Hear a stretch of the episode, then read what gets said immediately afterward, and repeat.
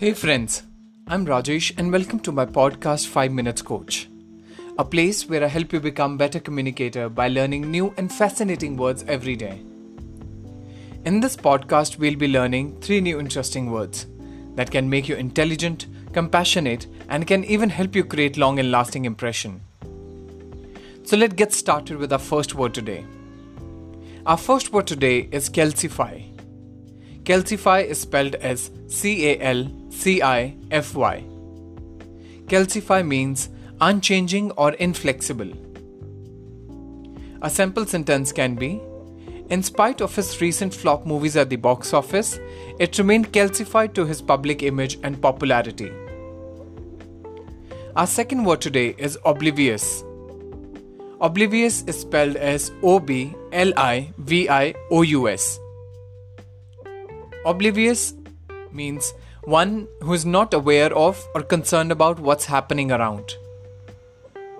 You can use it in a sentence like I was completely oblivious about their relationship, and therefore I would like to refrain from commenting upon it. Our third and last word today is larceny. Larceny is spelled as L A R C E N Y. Larceny means unlawful taking of personal property as an attempt to deprive the legal owner of it permanently.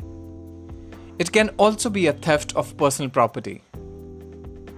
You can use it in a sentence like An officer will explain what happened, that we are dealing with grand larceny. Interesting words, right? Let's revisit them once again. Our first word today was calcify which means unchanging or inflexible.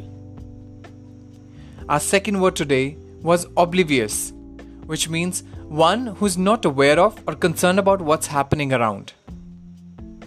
Our third and last word today was larceny, which means unlawful taking of personal property as an attempt to deprive the legal owner of it permanently.